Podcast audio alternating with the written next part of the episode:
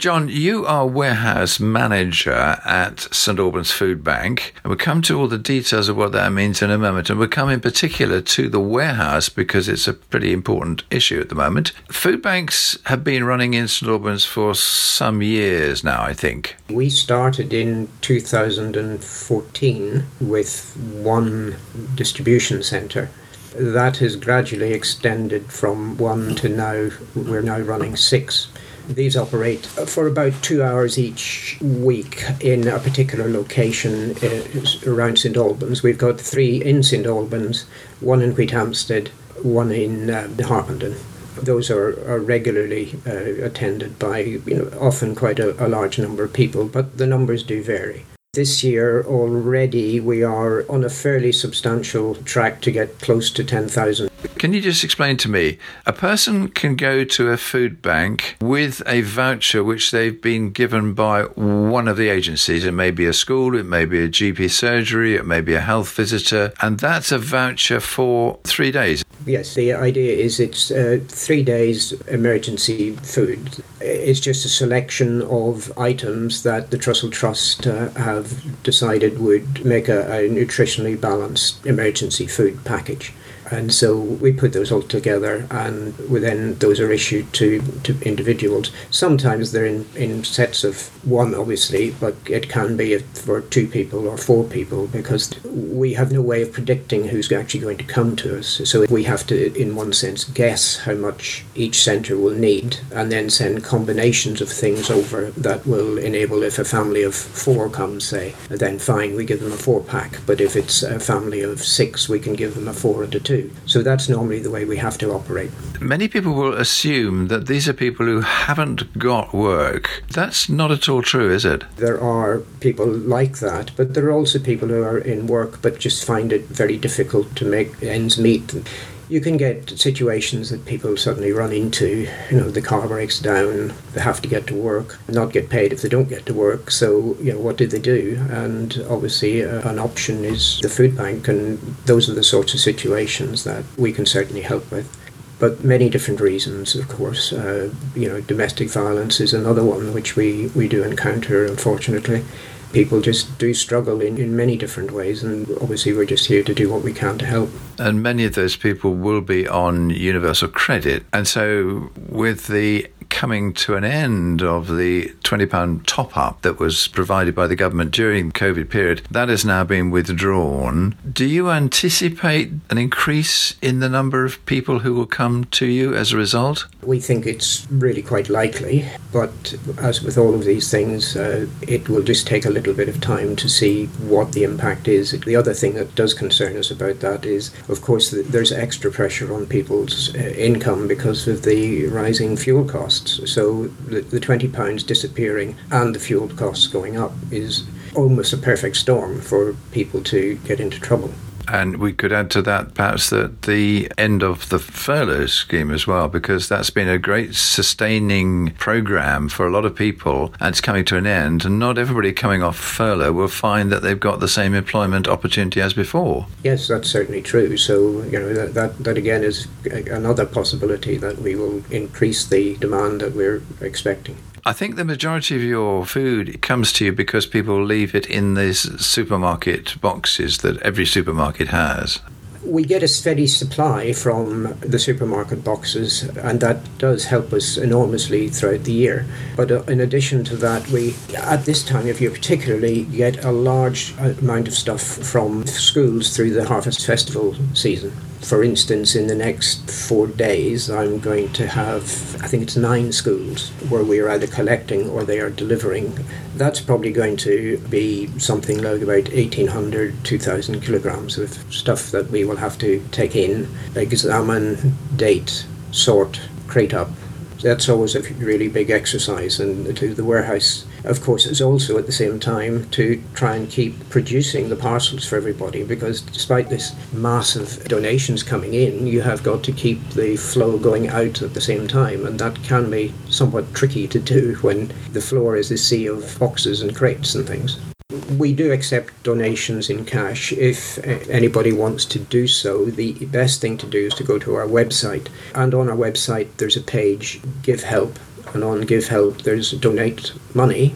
And if you click there, there are several different ways that you can give donations. You can either make a one off donation or you can use the local giving or PayPal facilities that are there to, to make donations. And you can also do regular donations if you so wish. And that also gives you the ability to gift aid the donations. So that's always a, the best place to actually go and donate money to us. Because many of us who go to, the, to our regular supermarkets, we get to the end and think, oh, there's the box and I forgot to get some stuff to put it in. We should write it on our shopping list, shouldn't we? That would be good. And what you can do is on that same Give Help page, there is another entry for donate food. And if you look at that donate food page, you will actually see a shopping list which says these are the sorts of things we want, these are the sorts of things we don't want. And just for everybody's uh, information, the thing that we don't want is pasta. We have a mountain of pasta. We've been given huge quantities of it, and we think we've got at least a year's supply without anybody giving us any more. So, tins and packets, but no packets of pasta. Tins of what, for instance? Soup, tinned meats, tinned fruit, we uh, would really like uh, long life milk as well because we get through a large amount of that. Essentially, every parcel that we send out has got a litre of milk in it. So if you're sending out 60, 70, 80 parcels a week, then you need 60 or 70 or 80 litres of milk a week. And, um, you know, that, that mounts up. Fruit juice, another one that uh, we put in every pack. So again, we need substantial quantities of that tinned rice puddings, uh, another thing that's useful, you know, custards. And all of this information is on your website now, which is stalbansdistrict.foodbank.org.uk. stalbansdistrict.foodbank.org.uk. Volunteers still needed? We are reasonably well supplied with volunteers at the moment, but like, we can put people on waiting lists if, if, people are interested, because there is usually a, a, turnover which inevitably happens, and we have some volunteers certainly who possibly have been on furlough and they may disappear. So you know we we're, we're never sure. So it's always useful to ask us if we're short rather than assuming we're okay you mentioned the perfect storm before, and I think you've got an additional problem which you're trying to grapple with at the moment, which is that you have your warehouse, which is your operational center, but your access to that is going to run out fairly soon. We have to be out by the 12th of November, so we're really struggling at the moment. We have had several things that uh, we have attempted to resolve in getting a new location, but those haven't as yet come to fruition. So we're really struggling to make sure that we've got somewhere to move to, even if it is a temporary measure. But obviously, the less that we have to move, the better. So we really would like to find somewhere of a, suitable size uh, in the district that we can move to once. That's that's our ideal. But uh, if we're stuck with having to move twice, then I suppose that's what we'll have to do. But if you don't find something temporary, you haven't got anywhere. That's right. Yeah, it is a major issue. Um, and if there's no warehouse, unfortunately, there are no food banks can run. It is critical that we find somewhere to have as a, as a base that, that enables us to operate for the next six months or so. Give us a description of what you need, even if it's just for six months. Well, ideally, we're looking for something that has got maybe about 2,500 square feet or 250 square meters, if you prefer that. Ideally, it's got easy access because obviously the van needs to be able to get close to the warehouse. We need to trundle dollies of crates in and out, so it needs to be, you know, level surface, reasonable parking access available. Not necessarily that it's attached to the, the actual building, but that there's places for volunteers to be able to park park when they come. The building could be smaller than that if uh, it was maybe, say, about three metres high, because we could consider putting higher racking in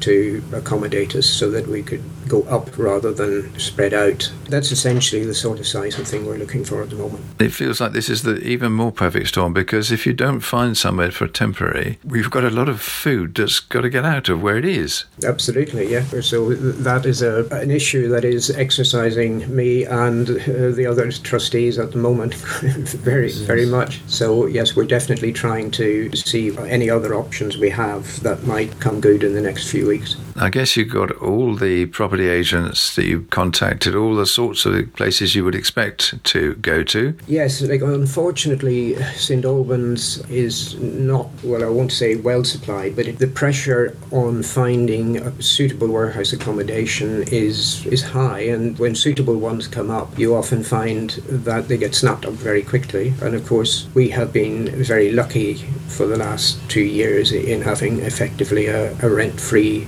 accommodation. Now, we're not necessarily expecting that it will be rent free, but commercial rents are very expensive as well. So we are having to dig deep if necessary to pay for this. And a retail outlet on the high street would be no use to you? Unfortunately, not. Uh, they're not nearly big enough. Three years ago, when we moved from Youth with a Mission, our warehouse was 600 square feet, and we managed. It's inconceivable that we could do that now because the demand has gone up so much that we have no way that we could fit anything in. We are just uh, straining at the seams uh, whenever we, we get the, the full Harvest Festival quantities in. So, you really want anybody listening to ask around, look for the contacts, come up with creative ideas, keep an eye out for space that might be becoming vacant? Garages are no use to, are they? They're really too small and they're usually very scattered around. And you've also got issues probably with rodents and the light, right? So you would be limited in what you could put into them as well. So they're not ideal, really. Like they're, they're an obvious thing that you say, well, you know, maybe we could, but uh, often it's not the best place to actually store food that you're trying to ship out a bit later on in the year. Because the nature of that food, it's, it's always dry food, is that right? It's primarily tins and packets, and obviously the tins won't take too much of a problem in a in a garage, but the packets are a different matter entirely. So we tend to try and avoid putting anything like that in storage where you might have a, a rodent problem. It's difficult at the moment to just be sure just how soon we can find somewhere. We have a number of places where it looks encouraging, but sometimes it isn't quite in our gift to be able to get people to move quickly because you've got legal issues that sometimes get uh, in the way where people want uh, you know to make sure that leases are signed etc and sometimes this can just take a bit longer than you really want. It's just something we're, we're still pressing on and hoping that we can make progress as quickly as possible. We're very grateful for your help to uh, to try and just uh, shake something out of the trees hopefully that we can uh, make good use of Thanks to John for that uh, explanation of all the problems and needs. Now, if you can help by identifying any space that would perhaps work as a warehouse or distribution centre for our local food bank, please contact John at warehouse at stalbansdistrict.foodbank.org.uk. And the website, as John said, is stalbansdistrict.foodbank.org.uk if you want to help in any other way. And in case you think the City and District is so wealthy or at least comfortable that uh, it doesn't need a food bank service, remember last year they supplied 10,000 food boxes, and this year could well be more. John mentioned the six locations at which they distribute food. Here they are and the times of opening. Uh, the first uh, distribution centre that uh, we run in the week is on a Tuesday from 1 o'clock to 3 o'clock at Christchurch in High Oaks, New Greens. The second one is from 4 o'clock to 5.30 at the Cunningham Hub in Cell Barnes Lane. On Wednesday, we open one at the Christadelphian Church in Abbots Avenue. On Thursday, we open from 12.30 to 2.30 in the Hilldyke Community Centre in Wheathampstead. On Friday, from 10 o'clock to 12 o'clock, we're open at the Caledon Community Centre in London Colney and from one o'clock to three o'clock we're open at Crabtree Church in Harpenden. So there you have it. Those are the times and places for food distribution. Before that, you heard about the types of food that's needed, not least no more pasta, but plenty of long life milk, tinned meat, tinned soups, and I guess a few of those treats that make life a little better when times are bad. If you can contribute, check on the website for the food list or consider making a regular donation. And of course, if you hear of uh, premises that are suited to warehouse or distribution use, please get in touch with John. The time is very short.